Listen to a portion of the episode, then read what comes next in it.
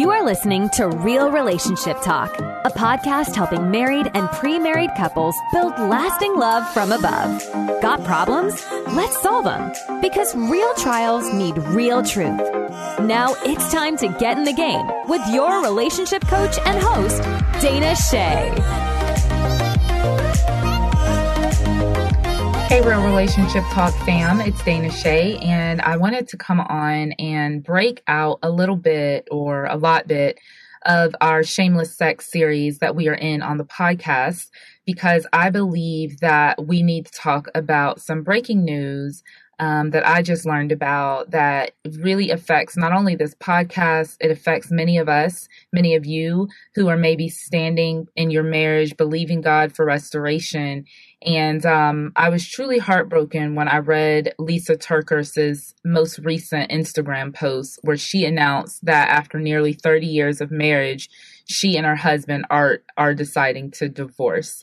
And I I just have the utmost respect for Lysa. Um, for those of y'all who don't know who she is, Lysa TerKeurst is the founder and creative genius of Proverbs 31 Ministries. Um, I've been to her She Speaks conference in Charlotte. I've written or written, I've read many of her books, done her Bible studies. She is an amazing woman of faith, woman of God, extraordinary leader, and such a gift, not only just to the body of Christ, but to so many women who have found their voice and who have found their purpose and have found their calling through watching her um, her leadership and her example. And I remember, I remember exactly where I was. Um, the first time that Lysa made public news that she was going to divorce her husband, this was several years ago, and I literally was I, I was stunned. I could not believe that this woman who seemed like the model wife and really someone who I would say that I at that point, you know, ascribed to be like and still do. I mean, I I don't haven't lost any respect for her at all. But I remember sitting there and I remember again hearing, you know, her and she was very discreet. I think she really handled herself in such um, an honorable way, a classy way when she talked about the real deal, you know, of why she was going to separate from her husband because he had been unfaithful, he had broken their marriage vows. And if you know the story, you know, 2017 around about that time, they were going to reconcile and they actually had a beautiful wedding vow uh, renewal service and um, as a matter of fact when i attended she speaks art was there her children were there like you know i'm like cheering them on because i promote and support and believe in marriage restoration. My own marriage has been restored from infidelity, but I'm going to talk today, y'all, real, real raw, um, real honest, because I think that these conversations, unfortunately, a lot of times happen on the back end and they need to be had on the front end.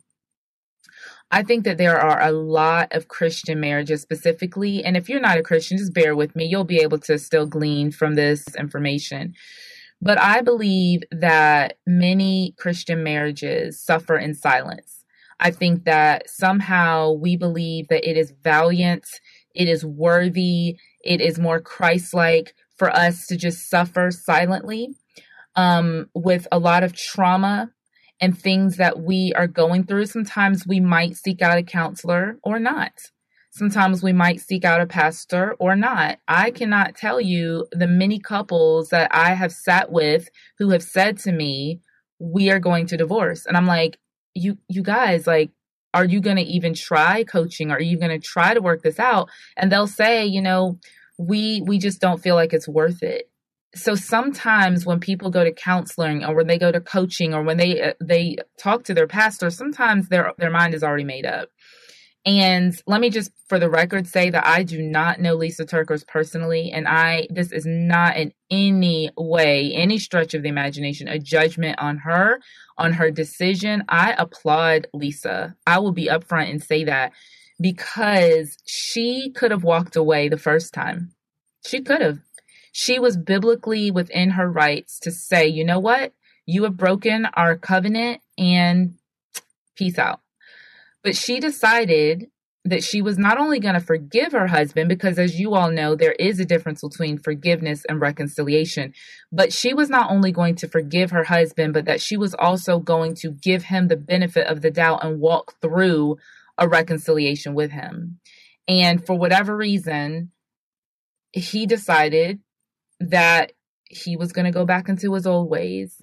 And this is not even a judgment against her husband because I also don't know him and I don't know what promoted that. I, I have no idea the details. And again, she's been very um, discreet in how she has presented this information, but she has a humongous public platform where she reaches millions and millions of people. And so, of course, she needed to put out a statement and let people know what was going on.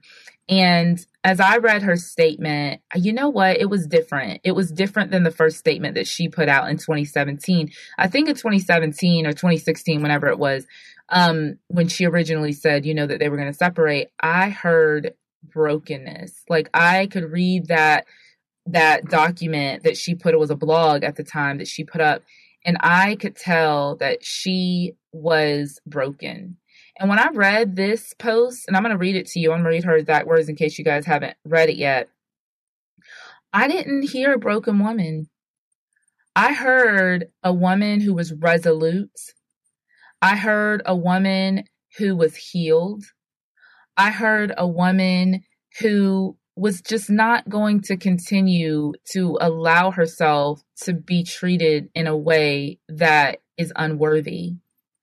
And I applaud Lysa for that. I think so often in the church, especially Big C church, people are taught to just stay and pray and just fight it out until you die and, you know, just grin and bear it and it'll be over and, and all of this craziness that really dishonors the covenant of marriage. And I will be the first person to tell you that I believe in second chances and even third chances. I believe that if someone is committed to making a change, I truly do believe that anybody can change. I will always believe that. I will never become pessimistic and cynical to the point where I don't think that someone can change. However, when someone has been given an opportunity for change and they have been graced with a second or a third chance or however many chances they've been given, and then they continue to go back into the same repeated cycles, that's a problem. That's a problem. And I don't believe that reconciliation is possible or probable or even a good idea in certain situations. And so I'm going to read to you Lysa's statement, and I want you to listen to this and tell me if you believe that she's also resolute. Okay, so she writes, this past year looked very different than what I thought it would. It's been a year of waiting, listening to God, grieving, and taking some time off to process and heal. So obviously, this is something that they have been dealing with for 2021. This isn't like something that she just found out on New Year's Day. She posted this actually on New Year's Day. So then she continues. She says, As many of you know, three years ago, Art and I renewed our marriage vows after a painful separation. It has crushed my heart to know he has broken those vows. Let me just pause right there and say, I love, first of all, she's an incredible writer, but I love how she puts the responsibility where it lies. Art has chosen to break those vows. That needs to be said, you guys, because so often what we do is we excuse infidelity and we excuse the betrayer right? And we'll say things like, you know, sometimes life doesn't work out the way you want it to, and sometimes people grow apart. And really, what that does is it absolves the person who cheated, the person who was unfaithful. It it absolves them of their responsibility in the whole matter. And so I love that she's not doing that. All right, so then she continues. She says, Over the past several years, I have fought really hard to not just save my marriage, but to survive the devastation of what consistent deception of one spouse does to the other. It is brutal and heart crushing to constantly fear the hurtful choices of someone you love. I've had to learn the hard way there's a big difference between mistakes, which we all make, and chosen patterns of behavior that dishonor God and the biblical covenant of marriage. Y'all, I wanted to like post that. I want to literally create a quote from that what she just said and make it a poster. This is so good. It is so right. It is so right. So often we feel guilty for keeping people accountable for the decisions that they've made. And we can't do that Because when we do that, when we absolve people of their responsibility, when we dumb down their decisions, then what happens is then we enable them to continue in hurtful patterns of behavior that not only hurt them, but then hurt us and our children and other people. This is so good. All right, so she continues. She says, I now believe the wisest and hardest choice I can make is to stop fighting to save my marriage of 29 years and instead accept reality. Now I'm gonna tell y'all when I read that, I had to just pause and like wipe a tear because I I get it. I get it. There are times in our lives that we want so desperately for something to be so. We want to believe with everything that we've got that it is a certain way. But then there comes a point in time when if things don't change, we have to accept reality it is what it is. And this might not be a marriage situation. This might be like I remember in uh, 2008 when my best friend Sharika passed away of breast cancer. I wanted so desperately and I prayed and we did all the things, right? And we believed and we believed and we prayed and we stood and we had people pray. We did all the things that the Bible said to do. But at the end of the day, when she passed away, it was time to accept reality. That's when I accepted reality, when it was literally all said and done. I mean, all the signs were there. And and and I know my family and friends probably thought I was crazy because they're like, Dana, she's literally in hospice. She's not eating. All the signs are there. But I was holding on to faith. And this is kind of what I think kind of triggered me a little bit when I was reading Lysa's post is that she's tried, she's done everything that she can do. But now comes the point where she has to face reality. She continues and says, while there is clear biblical justification for my decision to end this marriage, I am choosing to hold most of the details private out of respect for our children and grandchildren and to give space and privacy for my family and me to continue to heal. It's hard to face a future that looks nothing like what I desperately and constantly prayed it would look like. I don't like this reality, but the truth is, relationship restoration doesn't always work. I've cried and I've grieved over this and I've waited years hoping this wouldn't be our story. But even when restoration doesn't work, forgiveness always does. Oh my goodness. Really? You want to talk about strength? This is strength. Even when reconciliation isn't possible, forgiveness always is. Forgiveness always works. She says, I've never been more grateful for the healing redemption that God has done in my heart through the power of forgiveness. Bitterness and resentment could be eating me alive, but miraculously, that's not where I'm at. With time, prayer, and lots of counseling, my heart is healing. Sometimes the culmination of all our efforts and the answer to our prayers is that God restores us in relationships. And sometimes He rescues us out of relationships. I don't understand why circumstances sometimes go the way my story is now going, but I'm standing firm in my faith and trusting God with every step. My family and I treasure your prayers and your compassion. And I just want to I just want to pray for Lysa. Like I prayed for her after I read this and I'm just proud of her. I'm proud of her for the many women who have found themselves in similar situations, who have been too afraid. Let's just be real. Sometimes it's not spirituality that keeps us in these marriages, sometimes it's fear. Sometimes it's fear of judgment. What are people going to say about me? What are they going to think about me? Sometimes it's fear of failure. What am I going to do on my own? They've been married for 29 years. Lysa's 52, so that means they got married and she was about 22, 23 years old she's never really been on her own. So there could be a fear of failure that some women feel. There could be fear of loss. That's a long time. She's been married more than half her life. As a matter of fact, she's been married longer than the age that she was when she got married. That's a lot of time to invest in someone. And so sometimes women stay too long. They stay in relationships because they're afraid of failure. They're afraid of rejection. They're afraid of judgment. They're afraid of getting back out there in the dating scene, right? And and I get all of that and I empathize with all of those reasons, but sometimes those fears are masked by super spirituality. They're masked by, you know, well, the Lord hasn't released me yet. When the truth of the matter is, God did release you, but you're afraid to go. Now, I am not advocating for women leaving their marriages. This is not the purpose of this episode. But what I am advocating for is us being honest with where we are and us learning that our relationship with God is not dependent on our choices to stay or to leave broken, crazy marriages. Okay.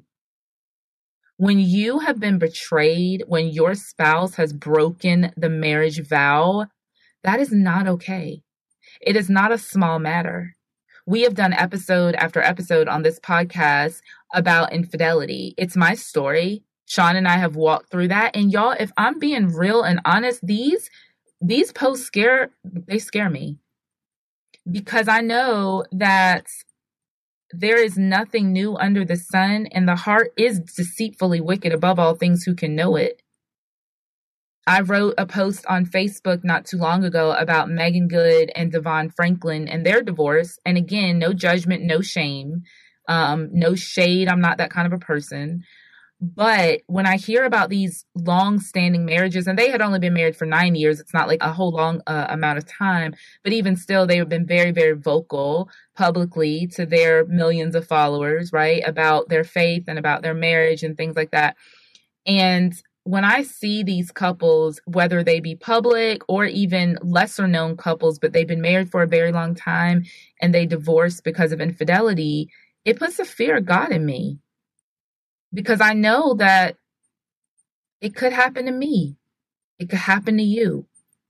And so I am not one to stay stuck in fear or to become a pessimist or, like I said earlier, to become cynical. I believe in marriage. I believe in it. I believe that marriage is God's tool to exemplify to the world his true nature. I mean, he describes himself in the Bible as a groom coming back for a bride, the church, his people, his beloved. And I know that that's why the enemy has such an attack on marriages. I get it. I get it. But y'all, we have got to stop co signing with the enemy. I am so tired of husbands or wives or whoever saying things like, well, you know, you know, it was just the enemy. You know, the devil got me. And no, like you made some choices. And I'm talking to the spouse who has betrayed their spouse, not talking to the betrayed spouse, right? It's time that we take responsibility for our actions. It's time that we stop taking responsibility for other people's actions. If you are someone who is in a toxic marriage, your spouse is constantly cheating on you. Your spouse is constantly breaking the vows that they gave to you at your wedding day, that they took before you, God, and the witnesses that you had there. It's time that maybe you open your eyes to really what's going on. There's several couples I could literally probably mention my name. Many of you would know some of them who also in 2021 marriages ended 2020 lots of marriages ended. Some people say oh it was the pandemic. People weren't used to being around each other for, for that long. No. Mm-mm. the pandemic didn't cause anybody's divorce. The pandemic just simply revealed what was already going on. It was already disconnected. It was already broken. It was already toxic. And maybe the pandemic just highlighted that. I just really want us believers the christian community to start being real and to start being honest about where we really are. And I talked a little bit about having these conversations proactively. What does that look like? It looks like if we're truly going to be a community of faith that holds each other accountable, it looks like holding somebody accountable when you see them flirting with somebody. They don't have to be in a full grown affair. Affairs don't happen overnight. Y'all know that it takes a minute for them to develop. And there's some times that we see stuff happening and we just look the other way or we just roll our eyes or we go, you know what? They're just like that. I wonder how many marriages might be saved if we would just say, hey, what, what are you doing? That's not your wife. That's not your husband. Like if we really held each other accountable and we were willing to be held accountable, I wonder how many marriages could be saved. I wonder how many marriages could be saved if husbands and wives really had honest conversations about their unmet needs instead of masking their unmet needs. When one spouse feels like they're getting the short end of the stick, that they can go to their spouse not complaining, but to say, Hey, I'm really feeling vulnerable. I've had conversations with Sean where I've told him, like, I'm really feeling vulnerable right now. Now, I'm not going to go out here and do anything, God willing, but I'm feeling vulnerable right now. How many of us are willing to say that to our spouses? How many of us are willing to have conversations about our losses and our disappointments to our spouses?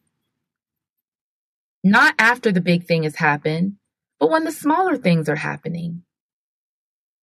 When we feel like we're not getting the affection that we need, or we feel like we're not being cherished, or like if Sean and I are in a conversation and he's on his phone, I'll stop talking to him. I'm sorry, the phone must be more important right now. Now, some people will be like, oh my God, listen, I'm important. I'm your spouse and you're important to me. I will give you my undivided attention. So if you're not willing to give me yours, I'm not going to compete with that phone. How many of us are willing to truly be held accountable for our actions? How many of us are willing to hold our own selves accountable and be responsible for our choices? You see, it is never somebody else's problem for what you have going on in here. This is why I cannot stand when people do not take responsibility for their actions. We have four kids, and if there is one thing my kids will tell you about me, I make them take responsibility for their actions. If you didn't get a good grade on that paper, it's not because your teacher didn't like you. It's not because you stayed up too late. It's because you did not study. It is because you did not apply yourself and get the grades that you're capable of getting, period. Now, that's not putting them down. That's not telling them that they can never rise above their mistake, but it is showing them that we must take responsibility for our actions. And so many parents do not teach their children this. So many parents want to call the school and call the teacher and blame everybody else and think that they're doing their kids a favor when really what you're doing is teaching your child how to absolve their responsibility, put it on somebody else, and then they're going to grow up and become some cheating spouse who won't take responsibility for their own actions. And I can't stand it. Now, Art, I don't know Art TerKeurst, but Art sounds like someone who is very broken and who has subjected himself to cycles of repeated behavior that has caused a lot of devastation to a lot of people. And God have mercy on him. God have mercy on him. But I think that Lysa is making the wise choice to say, you know what? I love you. I am not going to have toxicity or unforgiveness in my heart, which is what unforgiveness will do. It will turn you toxic. This is why we can't afford unforgiveness. But she's saying, I can't afford all that, but I also can't afford to stay in this. And Christian women, especially, that is okay. That is okay. And so if you have never heard from anybody else to tell you that you deserve to be in a fruitful, healthy, loving, safe marriage, please hear it from me. You deserve that. You deserve it. It is not honoring God for you to continue to stay in a marriage where there is excessive adultery, where there is a constant breaking of marriage vows. Now, everybody has to hit their low point or their breaking point or their aha moment, whatever you want to call it. Everybody has to hit that at some different point. I get that. And for some of you who are listening right now, you might feel like I'm not there yet. I still haven't been released. And I'm just going to pray that God would open your eyes to what you need to do. Am I saying that every single marriage that has gone through infidelity should end in divorce? I hope you know that is not my heart. That's not even my story, y'all. But I've told Sean, I'm just going to go on the record and say it. And I've told my pastor this after the hell that I walked through with infidelity, I'll be doggone if I'm going through all of that again. It served its purpose. I grew from it. I learned from it. God used it. He didn't cause it, but He used it. I will not go through that again. And I say that with the utmost fear of God in my heart because none of us knows what we or our spouses are capable of truly. And so I walk this road of restoration with humility. I walk it with humility and I walk it with gratitude and a lot of prayer. A lot of prayer if you're watching this on YouTube or you're listening to this and you're maybe considering cheating on your spouse, maybe you've involved yourself in an affair or you are very dangerously close to it, can you just stop? Can you just stop? What you are about to put your spouse and family through is not worth the little thrill that you think you're about to have.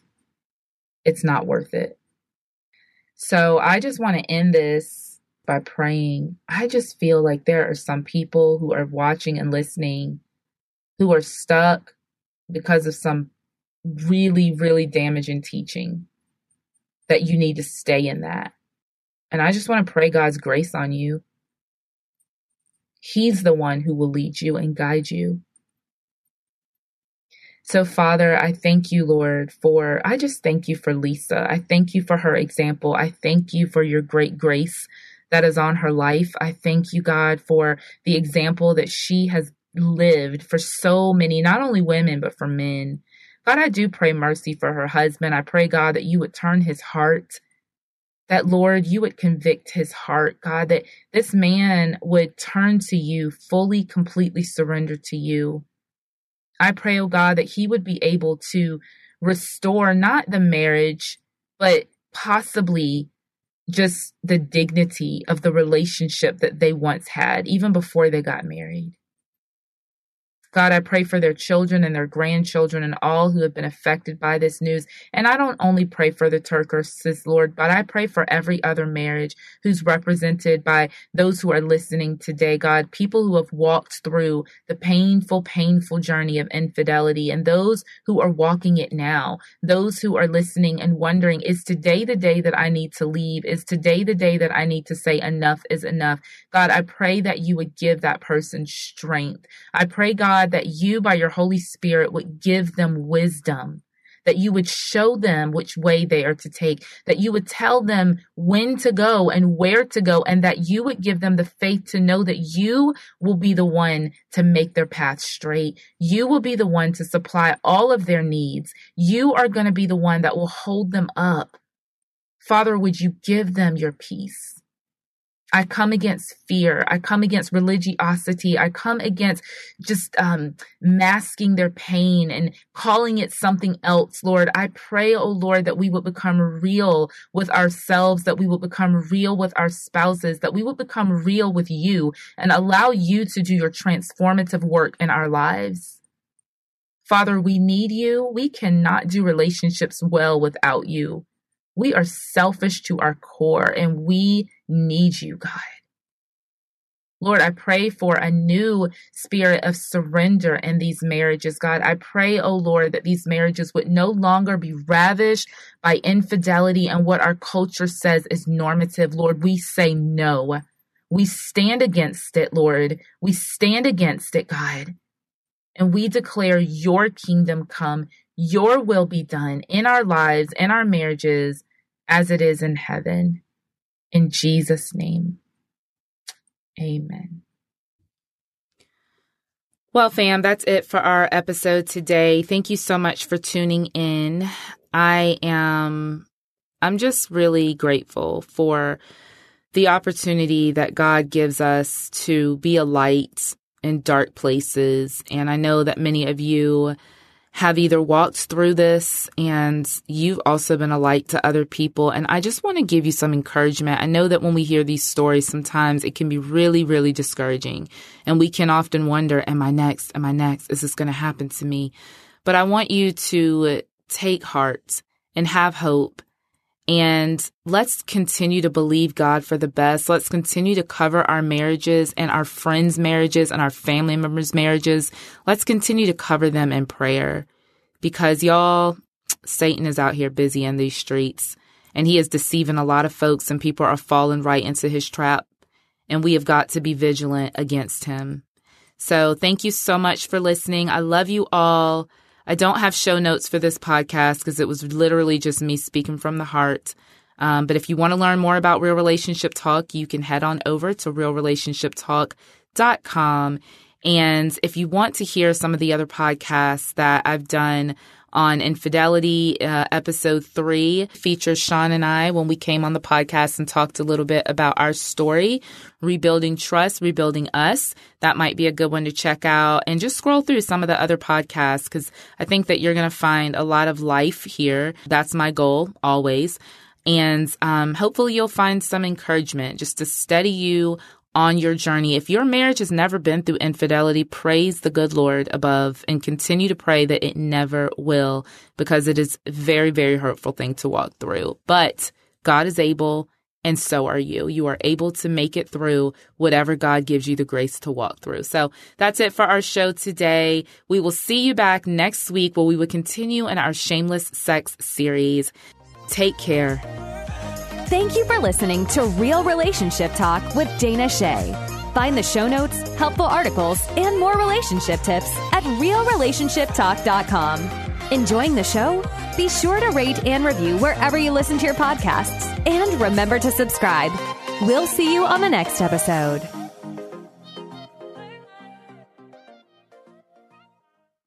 Hello, my name's Rachel Carmen, and I want to invite you to come over and listen to my podcast. It's called Real Refreshment.